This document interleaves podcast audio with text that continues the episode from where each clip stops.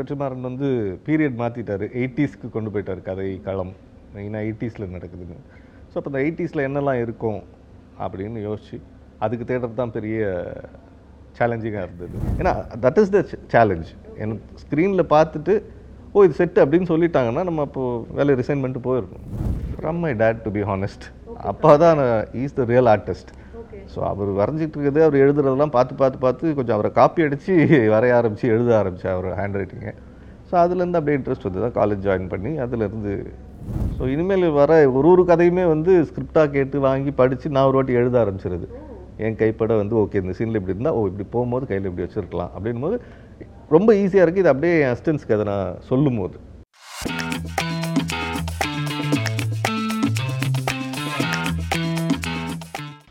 Welcome back to the show. வாங்க Jackie sir கூட தொடர்ந்து பேசலாம். So so many years in the industry, now you have come to a point, good films. How do you feel now? இன்னும் what is your next plan?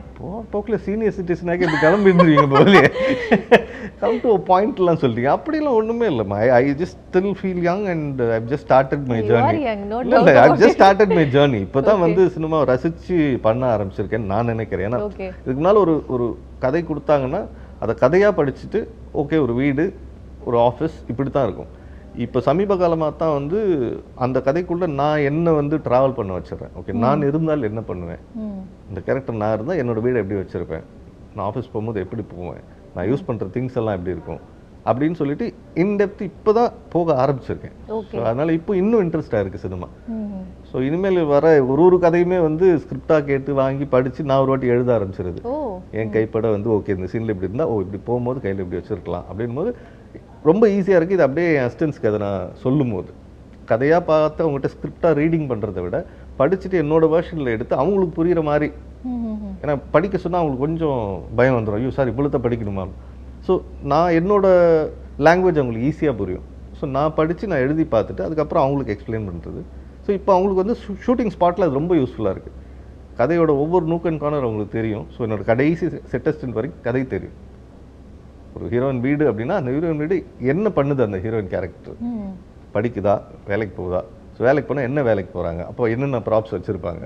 So இது இவ்வளவும் தெரிஞ்சதுனால பசங்களே வந்து ஆட் பண்ணிப்பாங்க. சார் சொன்னீங்களே சார் மேடம் வந்து பேங்க்கில் வேலை செய்கிறாங்கன்னு, அதனால் அந்த பேங்க் ஸ்லிப்லாம் கொஞ்சம் எடுத்து அது ஓரமாக டேபிள் வச்சுருக்கேன் சார் அவங்க டேபிளில். ஸோ இப்படி அவங்களா அதை கொஞ்சம் என்ஹான்ஸ் பண்ணிப்பாங்க. Super, beautiful. இது ஒரு சேலஞ்சாகவே இருக்குது. It's a good thing, very interesting to listen also. அதாவது ஒரு விஷயத்தை வந்து சொல்கிறாங்க, அதை நம்ம வந்து திங்க் பண்ணி we have to build it. It's very beautiful actually. So என்ன what you have learn till now sir, like இந்த மாதிரி சினிமாக்குள்ளே வந்து ஆஸ் அ பர்சன் என்ன மாதிரி விஷயங்கள பர்சனலி யூ லேர்ன்ட்? பர்சனலி நிறையா கற்றுக்கிட்டாச்சுமா. இப்போ என்னாச்சுன்னா என் கூட வந்து சேர்றவங்க நிறையா கற்றுக்குறோன்றாங்க, அதை கேட்க சந்தோஷமாக இருக்குது. இப்போ சத்யன்னு சொல்லிட்டு ஃப்ரெண்டு ஒரு 4 years ஒர்க் பண்ணுறவர் கூட, அவர் கலை ஆய்வுன்னு வரும் அவருக்கு பேர், டைட்டில் ஆர்ட் ரிசர்ச்னு சொல்லிட்டு, எனக்கு சீனியர் ஆக்சுவலாக பட் வெரி க்ளோஸ் ஃப்ரெண்டு. திடீர்னு வந்து கேட்டார் சேர்ந்து ட்ராவல் பண்ணலாமான்னு. வாங்க ட்ராவல் பண்ணுன்னு சொல்லிட்டு 2 பேரும் ட்ராவல் பண்ணுறோம். அப்போது ஃபஸ்ட் டே அவர் வரும்போது வந்து ஐ திங்க் டக்கால்டின்னு ஒரு படம், சந்தானம் சார் படம், அப்போது செட் ஒர்க் நடந்துகிட்ருக்கு. அடுத்த நாள் ஷூட்டு. ஸோ நாங்கள் செட்டில் வந்து பெரிய பெரிய ஃப்ளாட்டெல்லாம் தரையில் போட்டு ஃப்ளாட் அடிச்சுட்டு இருப்போம், அதுக்கப்புறம் நிமித்தி வைப்போம். ஸோ இவர் காலையில் வந்து பார்த்தாரு, செட்டு எங்கே அப்படின்னு, இந்த இடத்துல வரப்போகுது அப்படின்னு. நாளைக்கு ஷூட்டிங்ண்ணே, நாளைக்கு ஷூட்டிங்ண்ணே, எதுவுமே காணணும், அதுவும் கீழே கிடையாது எல்லாம், நாளைக்குள்ளே பண்ணிடுவீங்களா? பண்ணிடுவோம். அதே மாதிரி சாயங்காலத்துக்குள்ளே எல்லாத்தையும் நிமித்தி வச்சோம், வச்சுட்டு ஃப்ளாட் வந்தது, பெயிண்ட் பண்ணோம், முடிஞ்சிச்சு. ஸோ அப்போ தான் அவன் சொன்னார், இங்கே வந்ததுக்கப்புறம் இப்போ ரீசெண்ட் டேஸில் அடிக்கடி நானும் சத்தியனும் பேசும்போது சத்தியனை தான் சொல்லலாம், இங்கே வந்ததுலேருந்து நான் கற்றுக்கிட்டது என்னென்னா இதுக்கு முன்னால் சின்ன பிரச்சனையே எனக்கு பெருசாக தெரியும், இங்கே வந்ததுக்கப்புறம் சரி எப்படினாலும் நடந்துற போகுது, இதுக்கு எதுக்கு நம்ம தலையில் உருண்டு ஓடணும், அது பாட்டுக்கு நடக்கும், எஃபர்ட்டை போட்டால் போதும், எஃபர்ட் போடுறது நம்ம வேலை, அது முடியுமான்ற பதட்டம்லாம் குறைஞ்சிச்சு வந்ததுக்கப்புறம் கூட ட்ராவல் குறைக்கும். ஸோ அது அந்த மாதிரிலாம் கேட்கும்போது சந்தோஷமாக இருக்கும். இதுதான் சினிமா நமக்கு கற்றுக் கொடுக்குறது. ஏன்னா மற்ற எல்லா இடத்துலையும் வந்து டைம் கொடுப்பாங்க, இங்கே டைமே கிடையாது. நீங்கள் ஒரு விஷயம் வேணும் அப்படின்னு கேட்குறாங்கன்னா அந்த ஸ்பாட்டில் உங்களுக்கு ஏதாவது ஒரு சொல்யூஷன் சொல்ல தெரியும், செஞ்சு கொடுக்க தெரியும். இல்லை சார் நான் யோசிச்சுட்டு வந்து சொல்கிறேன் நாளைக்கு எடுத்துக்க. ஏன்னா இதில் நிறைய பேர் இன்வால்வ்டு, ஆர்டிஸ்ட் இன்வால்வ்டு, அவங்களோட கால் ஷீட்டு, ப்ரொடியூசரோட காசு. ஸோ இது எல்லாமே டைம் பவுண்டு. நீங்கள் ஒரு மணி நேரம் ஷூட்டிங் நின்றுச்சுன்னா அது அப்படியே பேக்லாகில் போயிட்டே இருக்கும். ஸோ அதனால் அந்த நம்மளால் ஒரு 10 நிமிஷம் நிற்கிதுன்னா அது அவ்வளோ பெரிய பிளண்டர் மிஸ்டேக். ஸோ அதுக்குள்ளே நீங்கள் ஏதாவது ஒரு சொல்யூஷன் கொடுத்துடணும். இது இல்லையா, இது இல்லையா, இது இல்லையான்னு சொல்லிட்டு ஒரு 4 ஆப்ஷன் வச்சு அதை வந்து நீங்கள் கரெக்ட் பண்ணிடணும். பிகாஸ் ஸ்க்ரீனில் தான் தெரிய போகுது. யாரும் வந்து எட்டிலாம் பார்க்க போகிறதில்ல, இட்ஸ் ஃப்ளாட் ஸ்க்ரீன். ஸோ அதுக்குள்ளே என்ன பண்ண போகிறோம் நம்ம அப்படின்னு ஸ்பாட்டில் யோசிச்சு வச்சுருந்தோம். ஸோ அப்படின்னும் போது இது எல்லாமே லைஃப்லாம் அப்ளை ஆகுது. வேறு எங்கேயாவது பிரச்சனை வருதுன்னும் போது இதான் அப்ளை ஆகுது. இன்னும் கோவமாக பேசுவாங்க 2 நிமிஷம், அதுக்கப்புறம் நம்ம கோயிட்டாக இருந்துட்டு அவங்க எஞ்சி போயிடுவாங்க அப்படின்ற, அவ்வளோதான். இது அப்ளை பண்ணிட்டா லைஃபே சிம்பிள் ஆகிடுது. ஸோ அந்த மாதிரி அதாவது படத்தில் லேர்ன் பண்ணது டெய்லி லைஃப்லையும் நீங்கள் அப்ளை பண்ணிகிட்டே வரீங்க. அப்படி அப்ளை பண்ணாதாம ரெண்டும் ஜெல் ஆகும். நீங்கள் இது தனியாக வச்சுட்டு இருந்தீங்கன்னா சிலர் அப்படி தான் இருப்பாங்க. அதாவது வெளியே கடுன்னு இருப்பாங்க, இங்கே வந்து மட்டும் சார் நல்லா இருக்கீங்களா அப்படின்னு பேசிட்டு போவாங்க. That is faking. அப்படி இருக்க முடியாது. எனக்கு இப்படி தான் பேச தெரியும், இப்படி தான் பேச தெரியும். பசங்கள்கிட்ட அதான் சொல்லுவேன் நான். எல்லாரும் பதட்டப்படுத்துவாங்க, ஐயோ அது எடுத்து இது எடுத்து வேணும். அது அவங்களோட ஓன் இன்செக்யூர்ட் ஃபீலிங். அது ஓகே, அதை நீங்கள் காதில் வாங்கிக்காது. உனக்கு வேலை தெரியும், எடுத்து வைக்கிற சார்ன்னு சொல்லிட்டு பொறுமையாக எடுத்து வை. அவங்க சொன்ன வேகத்துக்கு நீ ஓடி போய் எடுத்து வச்சுன்னா ஒரு முக்கியமான ப்ராப்பர்ட்டி கீழே போட்டு உடச்சிடுவேன். ஸோ ப்ரெஷர் உனக்கு இன்னும் மவுண்ட் ஆகும். ஸோ சுற்றி இருக்கவங்க என்ன வேணால் ப்ரெஷர் பண்ணுவாங்க, அது அவங்களோட கடமை. அது நம்மளை ப்ரெஷர் பண்ணுறது, நமக்கு வராது உன்னால் முடியாதுன்னு சொல்கிறது அவங்களோட கடமை, அது உரிமை, அது சொல்லுவாங்க. கண்டிப்பாக சொல்லிக்கிட்டே தான் இருப்பாங்க அவங்க. நம்ம காதில் அதை வாங்கிக்காமல் நம்ம எனக்கு இந்த வேலை நான் செய்யணும், நான் போய் செய்கிறேன்ப்பா நீங்கள் என்ன. அது இந்த ரோட்டில் போகும்போது பின்னால் அந்த ஹாங்க் பண்ணுவாங்க தெரியுமா, ஏதோ நம்ம ஏதோ போர் அடிக்குதுன்னு டீ கடை வச்சிட்டோம் போல நடு ரோட்டுன்ற மாதிரி ஹார்ன் அடிச்சிருப்போம். முன்னால் ஏதோ நடந்துகிட்டு இருக்கோம், அதை பற்றி அவங்க யோசிக்க மாட்டாங்க. ரோட்டில் நம்ம நின்ட்டோமா, நமக்கு என்ன இதான் வேலையை நடு ரோட்டில் வந்து நிற்கிறது. கரெக்ட். ஸோ அங்கே வேறு எதுவும் வேறு ஒரு கீழே விழுந்துருக்கலாம், வேறு எதுவும் டிராஃபிக் ஜாம் இருக்கலாம். ஸோ இந்த மாதிரி தான் லைஃப். சுற்றி ஹார்ன் அடிப்பாங்க, எதையும் கண்டுக்காமல் நமக்கு தெரியும் எங்கே போகிறோன்னு போயிட்டே இருந்தால் நல்லா இருக்கும். Very nice. அதுவும் டிராஃபிக் எக்ஸாம்பிள் ரொம்ப நல்லா இருக்கு. இல்லை ட்ராஃபிக் எக்ஸாம்பிள் சொல்லி சொல்லி என்னோட ஃப்ரெண்டெல்லாம் இப்போ வந்து ரொம்ப யூஸ் பண்ண ஆரம்பிச்சிட்டாங்க. அவங்ககிட்ட சொல்லி கொடுத்தேன், காரில் போகும்போது இந்த 2 வீலர்ஸ் வந்து இப்படி இப்படி போயிடுறாங்க அப்படின்னு ரொம்ப டென்ஷன் ஆவாங்க. நான் தான் சொன்னேன், நம்ம ஊரில் வந்து தலை இண்டிகேட்டர்னு ஒன்று இருக்குது, அதை மட்டும் பாருங்க கரெக்டாக இருக்கும் அப்படின்னு. இப்போல்லாம் எப்போ பார்த்தாலும் தேங்க் பண்ணுறாங்க, அந்த ஹெட் இண்டிகேட்டர் கற்றுக் கொடுத்தா நல்லா இருக்குன்னு. ஏன்னா பைக்கர்ஸ் வந்து எப்போயுமே அப்படி லேசாக இப்படி திரும்பி பார்ப்பாங்க, அப்படி திரும்பினா ரைட்டில் திரும்ப போகிறாங்கன்னு அர்த்தம். ஸோ நீங்கள் இந்த இண்டிகேட்டர் பார்க்க வேண்டாம், தலையை பார்த்தாலே போகும். இப்படி பார்த்தாங்கன்னா இது சைடு வரும். இவ்வளோ தாண்டா லைஃப் ஸ்டடி. இதை தான் நான் அப்படியே வந்து சினிமாவில் அப்ளை பண்ணுறேன். நான் பார்த்த டீ கடையும் நான் பார்த்த இதையும் தான் அப்படியே சினிமாவில் வந்து ரீக்ரியேட் பண்ணிட்டு இருக்கேன். சூப்பர். அதே மாதிரி இப்போ நீங்கள் இவ்வளோ சொன்னதுனால எனக்கு ஒரு கேள்வி வந்திருக்கு, ஏதோ ஒரு விஷயத்தை ரீக்ரியேட்டே பண்ண முடியாது, இல்லை வெரி டிஃபிகல்ட் டு டூன்னு அந்த மாதிரி ஏதாச்சும் இருக்கா? இல்லாத ஒரு விஷயம் யூ ஃபைண்ட். இல்லை அதாம்மா, இல்லாத ஒரு விஷயத்தை பண்ணால் அதுக்கு பேர் கிரியேட். இருக்கிற விஷயத்தை பண்ணால் தான் ரீக்ரியேட். ஓகே, இருக்கிற விஷயத்தை நம்ம இருக்கிறத பண்ணால் தான் recreate. Yes, you are recreating it. அப்படின்னா you have some reference point. So அதை பார்த்து அப்படியே ரீக்ரியேட் பண்ண போறீங்க. ஓகே, கிரியேட்ன்றது இல்லாத ஒன்று நீங்கள் கிரியேட் பண்ணுறது. அது எப்படி வேணா கிரியேட் பண்ணிக்கலாம், எப்படினாலும் கிரியேட் பண்ணிக்கலாம். இந்த சேரை வந்து நான் வந்து வெறும் ஒரு டப்பாவை கிரியேட் பண்ணி இதுக்கு பேர் சேர் அப்படின்னு வச்சுக்கலாம். ஏன்னா அது இல்லாத ஒரு பொருளை நான் கிரியேட் பண்ணுறேன். அது நீங்கள் எப்படி வேணா பண்ணலாம். ஏன்னா அது உங்களோட ஃப்ரீடம். அது யாரும் அதில் வந்து குறை கண்டுபிடிக்க முடியாது, இல்லை இது இப்படி இருக்காது, ஏன்னா அதுக்கு ரெஃபரன்ஸ் பாயிண்டே கிடையாது. நானாக தான் கிரியேட் பண்ணியிருக்கேன், அது எப்படி வேணா கிரியேட் பண்ணி வைப்பேன் நான். Anything which you recreated but the person who wanted that found so many faults. நான் சரியா வேலை பார்க்கலன்னு அர்த்தம். Very simple. இல்ல அந்த மாதிரி நடந்துருக்கா ஏதாச்சும் கேட்டேன்? இது வரைக்கும் ஒழுங்காக வேலை பார்த்துருக்கேன். என்ன நம்ம ரீக்ரியேட்டில் வந்து நம்ம அதுக்கு அவ்வளோ மெனக்கிடும் போது அவங்க ஃபால்ட் கண்டுபிடிக்கிறாங்கன்னா நான் செய்கிறதே ஒரே ஒரு வேலை தான், ஆர்ட் டிரெக்ஷன் மட்டும்தான். அப்போ சரியாக செய்யலைன்னு அர்த்தம். ஓகே, கான்சன்ட்ரேஷன் இங்கே இல்லை, வேற எங்கேயோ போயிருச்சுன்னு அர்த்தம். ஏன்னா இதில் வந்து நான் மட்டும் இல்லை, இப்போ நான் சத்யன் இருக்காப்புல, ரியாஸ்ன்னு சொல்லிட்டு ஒரு அசோசியேட் இருக்காப்புல, சீனு இருக்கான், ஜோதிசங்கர் இருக்காரு, கண்ணன் இருக்கா, இது மாதிரி எங்கள் டீமே ஒன்று இருக்குது. நான் செய்கிற எல்லா ஒர்க்கும் இவங்க எல்லாரையும் தாண்டி தான் வரும். ஒரு குரூப் வச்சுருப்போம், ஒரு படத்துக்கு ஒரு வாட்ஸ்அப் குரூப் வச்சுருப்போம். நான் போட்டேன்னா இமேஜில் ஏதாவது ஒரு கரெக்ஷன்னா கடைசி செட்டர்ஸ் முதற்கொண்டு என்கிட்ட வந்து சொல்லலாம். ஓகே, அந்த தள்ளி போய் நான் என்கிட்ட எப்படி நீ சொல்லலாம் இடம்லாம் நான் வச்சதே இல்லை. ஏன்னா அதனால தான் நான் வளர்ந்துகிட்டே இருக்கேன். ஏன்னா வந்து சொல்லுவான், சார் அது ஜன்னல் மட்டும் கொஞ்சம் லெஃப்ட்டில் இருந்தால் நல்லா இருக்கும்னு தோணுது சார், நான் சார் டிசைன் பண்ணும்போது. சரிக்கா நான் நகர்த்திக்கலாம் சார், இது இங்கே இருந்தால் நல்லா இருக்குன்னு. சரிம்மா நகர்த்திக்கலாம். ஸோ இத்தனை பேர் சுற்றி இருக்கிறதுனால மட்டும்தான் நீங்கள் சொல்கிற மாதிரி வந்து ஃபைனலாக பார்க்கும்போது அவங்க வந்து என்கிட்ட ஐயோ இதில் ஏதோ மிஸ்டேக் இருக்குன்னு சொல்ல மாட்டாங்க. ஏன்னா இங்கே எல்லாரும் கரெக்ஷன் சொல்லிடுவாங்க. Okay, so you're not like a dictator. அதாவது இப்படி தான் வேணும் அந்த மாதிரி. பிகாஸ் நான் நிறைய அந்த மாதிரி பார்த்துருக்கேன், லைக் வெரி பர்டிகுலர். அது டிக்டேட்டர்னு சொல்ல முடியாது. ஏன்னா அவங்களுக்கு அவுட்புட் கிடைக்கலன்னா தான் அவங்களுக்கு கோவம் வராது. இப்போ ஒன்று கேட்குறாங்க, அந்த விஷயத்தை நீங்கள் கொடுத்துட்டா யாருக்கும் கோவம் வராது. நீங்கள் அதை தப்பாக கொடுக்கும்போது தான் அவங்க கோவப்படுறாங்க. நீங்கள் கேட்டிங்கல்ல ஃபுல்லாக கரெக்ஷன் சொல்லிட்டாங்கன்னா என்ன பண்ணுவீங்க அப்படின்னு. தப்பாக சொன்னால் கரெக்ஷன் தானே கேட்பாங்க. நீங்கள் தப்பாக செஞ்சு வச்சிங்கன்னா அவங்க கோவம் தான் படுவாங்க.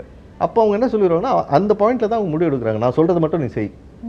ஏன்னா உனக்கு யோசிக்க தெரிலன்றதுனால அவங்க அந்த முடிவு எடுக்கிறாங்க. உங்களுக்கு யோசிக்க தெரியும்போது என்ன பண்ணிடுறாங்கன்னா நீங்கள் பண்ணுங்கள். இப்போ வெற்றிமாறன்லாம் அதான் சொல்கிறார், நீங்கள் பண்ணுங்கள் ஜாக்சன்றாரு. ஏன்னா நான் தப்பாக பண்ணேன்னா கன்ஃபார்மாக அந்த ஷார்ட்டை எடுக்க போகிறதில்ல. பரவாயில்ல ஜாக்சன் தானே தப்பு பண்ணிட்டாரு அப்படின்னு சொல்ல எடுக்க போகிறது இல்லை, ஷார்ட்டே எடுக்க மாட்டார், வேண்டாம் இது வேண்டான்ட்டு போயிடுவேன். நம்ம கரெக்டாக பண்ணால் அவங்க ஈஸியாக எடுத்துகிட்டு போகிறாங்க. நீங்கள் தப்பு பண்ணும்போது தான் அவங்க வி மேக் தெம் டிக்டேட்டர்ஸ். வேறு வழி இல்லை அவங்களுக்கு, தேர் ஃபோர்ஸ்ட். அவங்க என்ன சொல்கிறாங்க, வேறு இவங்க சொல்லிலாம் புரிய மாட்டேங்குது. நான் சொல்கிறது செய், நேராக கோடு போடு, இப்படி திருப்பு, அங்கே கொண்டு போய் ஒரு போர்டு வை, இங்கே ஒரு சேரை வை, வேறு வழி இல்லை. அவங்களுக்கு யோசிக்க தெரியலன்னும் போது these people are force to become dictators. இப்போ நீங்கள் சொன்னீங்க வெற்றி மாறன் சார் பற்றி. So how's your bond with Vetri Maaran sir? Bond வந்து professional bond, very professional bond. Okay, பேசினார்னா அவர்கிட்ட ஒரு வார்த்தை வருதுன்னா வேறு ப்ரொஃபஷனை தாண்டி எக்ஸ்ட்ரா வேர்ட்ஸே இருக்காது. இது மேலே ஜாக்சன், இது இப்போ ஸ்டார்ட் பண்ணிக்கலாமா ஜாக்சன், இது இப்படி இதை சார்ந்து மட்டுமே இருக்கும். அதிகபட்சம் அதை தாண்டி கேட்டார்னா பைக்கு, ரெண்டு பேருக்கும் ஒரே இன்ட்ரெஸ்ட்ன்றதுனால ஆமாம் அதை பற்றி பேசுவோம்.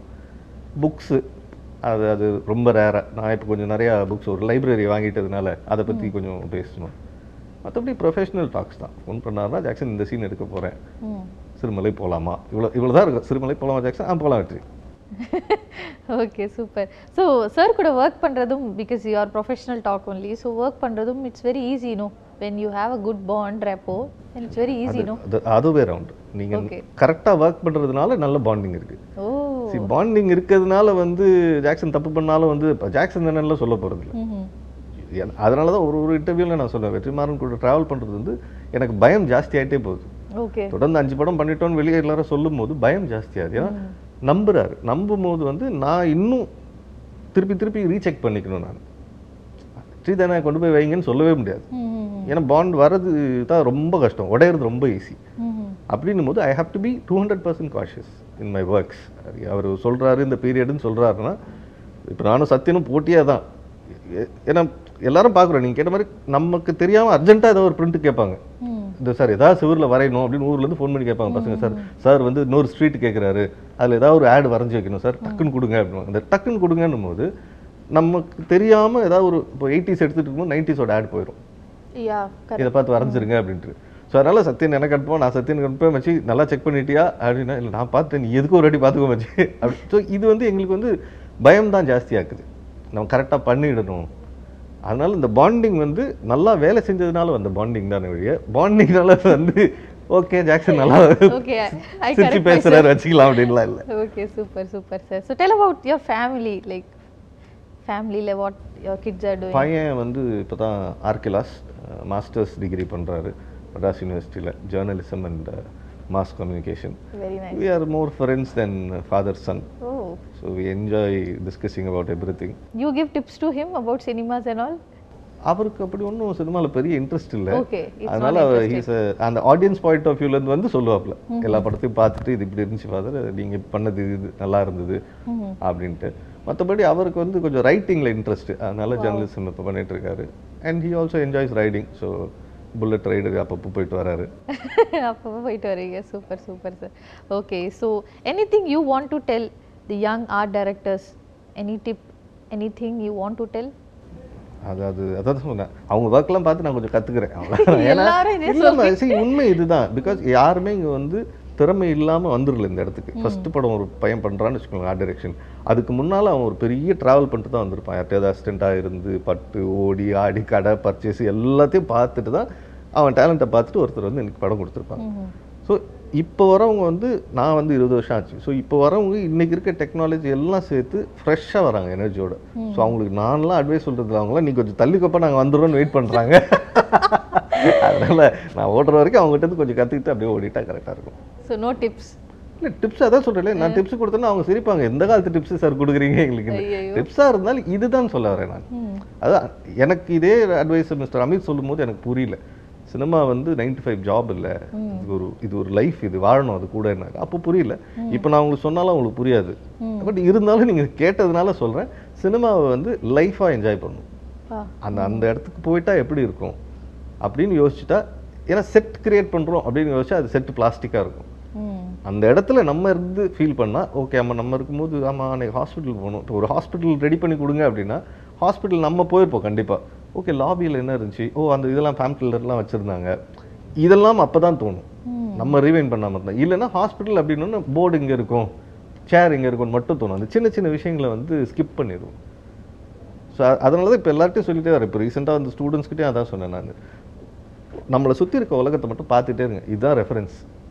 இது நெட்டில் கிடைக்கவே கிடைக்காது. ஒரு நீங்கள் ஒரு டீ கடையோ ஒரு பஸ் ஸ்டாப்போ இது ஏதாவது பண்ண சொன்னாங்க, ஒரு போஸ்ட் ஆஃபீஸ் பண்ண சொல்கிறாங்க, இதெல்லாம் வந்து நெட்டில் உடனே போய் நெட்டில் தேடுறது பின்ட்ரெஸ்ட்டில் இருக்கும் சார், இருக்கவே இருக்காது. ஓகே, நம்ம கண்ணு முன்னால் நடந்துருக்கும். நம்ம போகிற அதே கார்னரில் ஒரு போஸ்ட் ஆஃபீஸ் இருந்துருக்கும். எத்தனை பேர் போஸ்ட் ஆஃபீஸ் உள்ளே போய் பார்த்தாங்கன்னு கேட்டு பார்த்தீங்கன்னா யாருமே பார்த்துருக்க மாட்டாங்க. கரெக்ட். ஸோ அப்போ போய் உட்காந்து நெட்டில் தேடுறது போஸ்ட் ஆஃபீஸ் இன்டீரியர், அது ஒன்றுமே இருக்காது. ஸோ இதெல்லாம் நம்ம ரெகுலராக கடந்து வருது. பேங்க் போவோம், ஆனால் பேங்க்கில் போயிட்டு செக்கை கொடுத்து காசு வாங்கிட்டு வரதுலேயே இருப்போம். கவுண்டர் எப்படி இருந்துச்சு, டோக்கன் எங்கே வச்சுருக்காரு, கேஷ் எங்கே வச்சுருக்காரு, இது பார்த்துருக்க மாட்டோம். ஸோ இது இது இதை பண்ணாலே போதும். இதுதான் பெஸ்ட்டு டிப்பு. நம்ம போகும்போதும் வரும்போதும், ஏன்னா நம்மளை சுற்றி இருக்க அத்தனையுமே ரெஃபரன்ஸ் பாயிண்ட் நம்மளுக்கு. ஆனால் என்ன கவனிக்க மாட்டோம், ஏன்னா பாதி நேரம் இங்கேயே இருப்போம், இப்படியே போயிட்டுருக்கோம், இப்படியே போயிட்டுருக்கோம், நம்ம மட்டும் இதிலே இருப்போம் ஃபோன்லேயே. ஸோ அதில் மிஸ் பண்ணுறது இதுதான். அப்போ என்ன பண்ணணும், தேடல் ஜாஸ்தியாக இருக்குது, போய் தேட வேண்டியதாக இருக்குது. ஐயோ சார் போஸ்ட் ஆஃபீஸ் திடீர்னு கேட்டாங்க, போஸ்ட் ஆஃபீஸ் திடீர்னு ஒரு பேங்க் கேட்டாங்க, திடீர்னு இப்படி ஒன்று கேட்டாங்க. ஆனால் இது எல்லாத்தையும் நம்ம கடந்து தான் வந்திருக்கோம். டீ கடை டெய்லி கடந்து போகிறோம், கரெக்ட். பஸ் ஸ்டாப்பை டெய்லி கிராஸ் பண்ணி போகிறோம். அதுவும் நம்ம ஊர் டிராஃபிக் நமக்கு பெரிய ப்ளஸ், இன்ச்சின்ச்சாக தான் நகரும். ஸோ நீங்கள் எல்லாத்தையும் பார்த்துக்கிட்டே போகலாம். ஒரு ஒரு ஒரு போர்டாக இருந்துச்சுன்னா ஏஜிங் எப்படி இருக்குன்னு பார்க்கலாம். ஸோ இதெல்லாம் தான் வந்து நான் இது வரைக்கும் கற்றுக்கிட்டதை நான் ஃபாலோ பண்ணுறேன். மேபி அவங்க என்ன அதான் சொன்னேன், என்னோட பெட்டராக தான் பண்ணிட்டு இருக்காங்க. ஒரு வேளை யூஸ் ஆகும்னா இதை மட்டும் ஃபாலோ பண்ணலாம். ஓ வா, சூப்பர். ஸோ ஜஸ்ட் சரௌண்டிங்கில் எட்டி பாருங்க கொஞ்சம், இங்கே எல்லா ஆன்சர்ஸும் இருக்குது. We don't have to ask any one.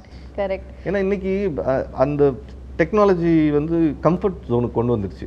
எதுவாக இருந்தாலும் இதுக்குள்ளே இருக்கும்னு நான் இல்லைன்னு சொல்லவே இல்லை. அது வந்து இன்னும் வளர்ந்துட்டு தான் இருக்குது. ஏஐ உள்ளே வந்துருச்சு. ஏஐ வந்ததுக்கப்புறம் அடுத்த லெவலுக்கு போகுது. நான் இப்போ ஏஐயும் கற்றுக்கிட்டு இருக்கேன். ஏன்னா டெக்னாலஜி ஒதுக்கிலாம் வைக்க முடியாது, அப்புறம் நம்ம பின்னால் போய்டும். ஸோ அதையும் கற்றுக்கிட்டு இருக்கேன். ஆனால் நம்ம தமிழ் சினிமா இந்த ரீஜனல் லாங்குவேஜை பொறுத்த வரைக்கும் நம்ம இங்கே இருக்கிறது தான் ரீக்ரியேட் பண்ணிகிட்டு இருக்கோம். ஃபேண்டசி எப்போயாவது வரப்போகுது. ஆனால் இப்போ இருக்கிறத க்ரியேட் பண்ணோம்னா நம்ம ரெஃபரன்ஸ் பாயிண்ட்ஸ் எல்லா இடத்துலையும் இருக்குது. இங்கேருந்து ஒரு ஸ்டெப் எடுத்து வச்சோன்னா கூகுள் சர்ச் மாதிரி தான். நான் இப்போ இந்த படிக்கட்டில் இறங்கினேன்னா முன்னால் போகிற பஸ்ஸு அப்படி கண்ணில் வரும். எதிர்த்து ஒரு பஸ் ஸ்டாப் இருந்துச்சுன்னா அது கொஞ்சம் நேரம் பார்த்துட்டே இருப்போம். இங்கே உட்காரது இப்படி வச்சுருக்காங்களா, சரி அடுத்த வாட்டி யூஸ் பண்ணி போனோம். இவ்வளோ. ஸோ சின்ன சின்ன விஷயங்கள் கூட நம்ம நோட்டீஸ் பண்ணோம். கரெக்ட். ஸோ அந்த மாதிரி ஹாலிவுட் படத்தில் இருந்தெல்லாம் நம்மளுக்கு நம்ம படத்துக்கு இல்லை பாலிவுட்லேருந்தோ ஹாலிவுட்லேருந்தோ ஏதாவது ரெஃபரன்ஸ் கிடைக்குமா சார்? நம்ம எதாவது பார்த்தோம்னா எதுக்குமா அவங்கள்ட்ட பார்த்து நம்ம என்ன பண்ண முடியும்? அந்த ஊர் பஸ் ஸ்டாப்பை இங்கே போட முடியாது, டீ கடை அந்த ஊர்லேயே கிடையாது. சரி, அதாவது என்னென்னா அது ஒரு ஒரு கலர் லுக் அண்ட் ஃபீலுக்கு கலர்ஸ்க்கு வேணால் அதில் வந்து சொல்கிறாங்க, ஓகே இந்த கலர் பேலட் நல்லாயிருக்கு, இந்த கலர் பேலட் யூஸ் பண்ணிக்கலாம், அந்த படத்தை பூரா இந்த கலர் பேலட்டு. பட் அகெயின் அதுக்கும் நம்ம கலர் பேலட்டுக்கும் நிறைய டிஃப்ரென்ஸ் இருக்குது. ஏன்னா நம்ம ஊரோட நம்ம ஸ்கின் டோனாக இருக்கலாம், நம்மளோட லைஃப் ஸ்டைலாக இருக்கலாம். நம்மளது இந்த ஊர் கதையை சொல்லும் போது இந்த ஊர் கலர் பேலட் தான் யூஸ் பண்ண முடியும்.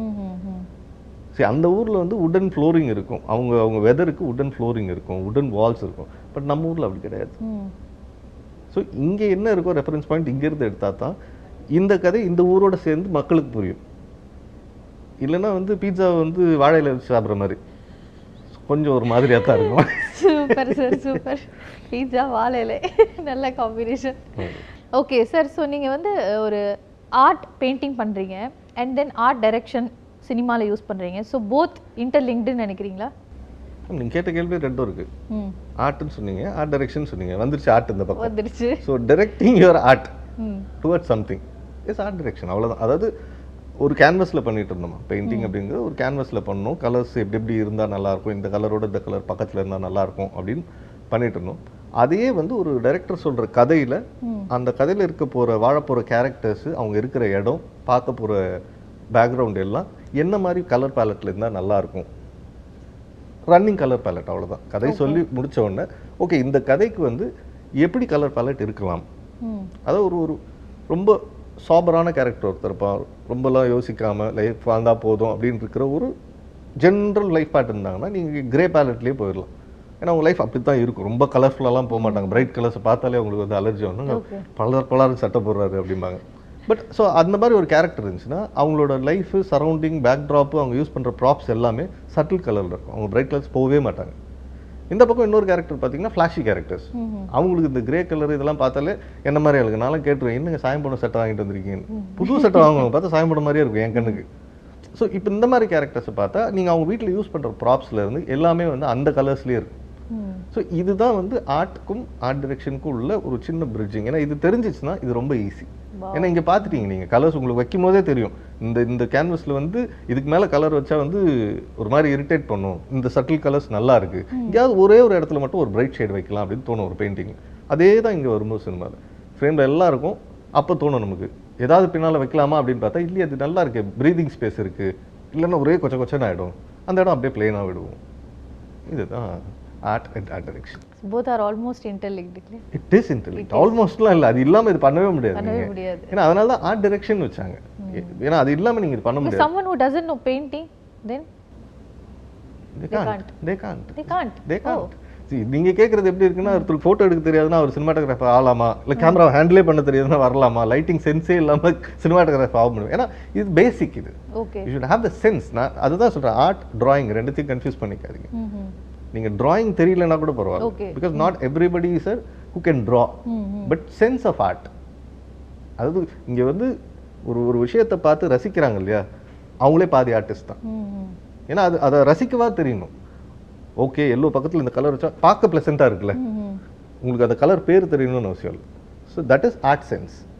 அது இருந்தால் அது கண்டிப்பாக வேணும். உங்களுக்கு ட்ராயிங் தெரியலன்னா நீங்கள் டெவலப் பண்ணிக்கலாம், அதெல்லாம் அதுக்கப்புறம் ஸ்கில்லு தான், அது அதெல்லாம் ஒன்று ஒன்றா ஆட் பண்ணிக்கலாம். பட் ஆர்ட் சென்ஸ் ரொம்ப முக்கியம் to become an art director. Okay, ரொம்ப பியூட்டிஃபுல்லி செட்.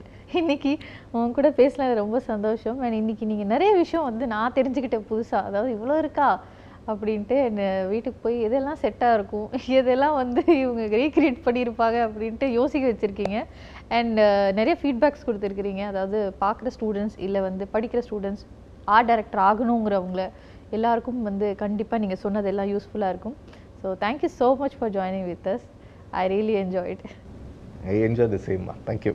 இன்னைக்கு நம்ம ஷோல ஜாக்கி சார் கூட பேசி ஆர்ட் அண்ட் ஆர்ட் டைரக்ஷன் எவ்வளோ விஷயம் இருக்குன்ட்டு எல்லாமே தெரிஞ்சுக்கிட்டோம். அண்ட் ரீக்ரியேஷன் அப்படிங்கிற விஷயம் வந்து எவ்வளோ ஒரு டிஃபிகல்ட் அப்படின்ட்டு சார் ரொம்ப அழகாகவே சொன்னார். ஸோ இதே மாதிரி இன்னொரு ஒரு கெஸ்டோட மீண்டும் சந்திக்கிற இன்னொரு ஷோவில். Until then take care. Signing off from Tashvi Subramaniam. Tata.